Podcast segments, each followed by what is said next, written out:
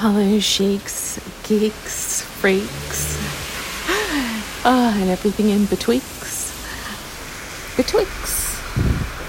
Yes. Like betwixt her breasts. Welcome to the cacophony that is the place where I live.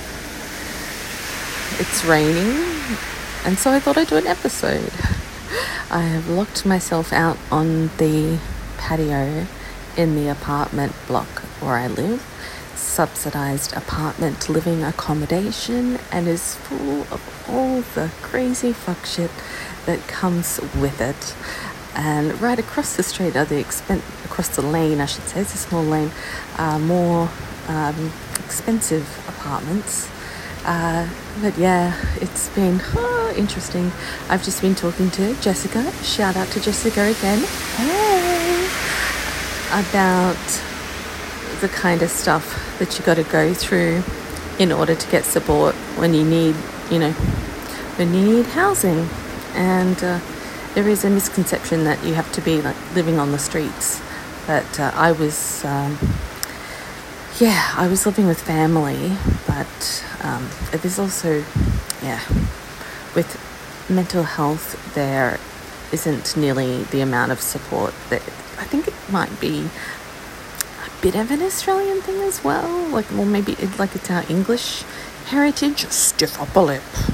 You know, just if it's all in your head, then just think your way out of your problems. Uh, so here I am doing a really quick update because I've got a support worker coming and I have a bird locked in a laundry waiting for me to get her up. She's locked in the laundry because she has a stalker bird. Um, and it, it gets up as early as 4 a.m. It heard me go to the toilet at 4 a.m. and started going, Hello? Hello? Hello? It's been like my neighbor downstairs, but I can't talk about that. But um, here's something my dad used to say to me when I talk about being bullied, he'd say, it's got to be like water off a duck's back. And I used to think, try to think of myself as being armored or just like bouncing off me.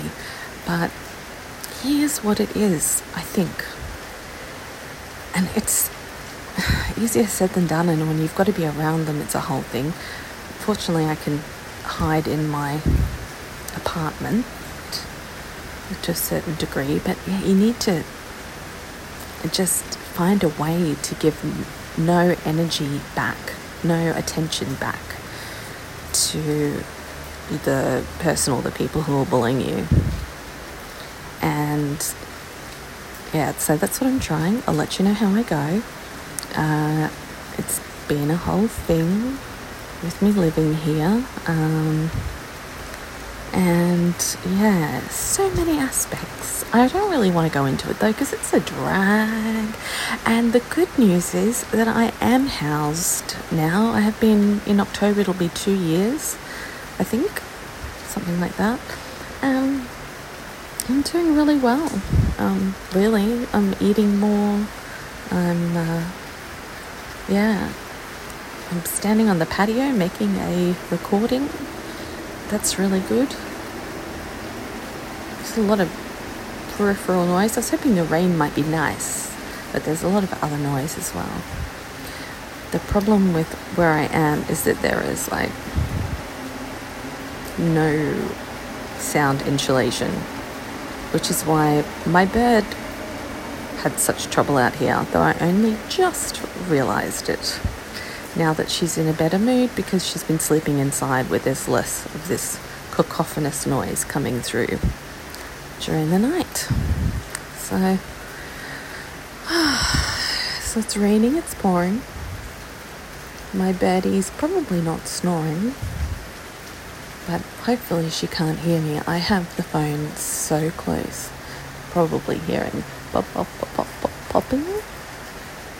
I tried to turn the, the microphone, my face and the microphone away a bit for that, so it wouldn't have been too horrible sounding. Anyway, what else?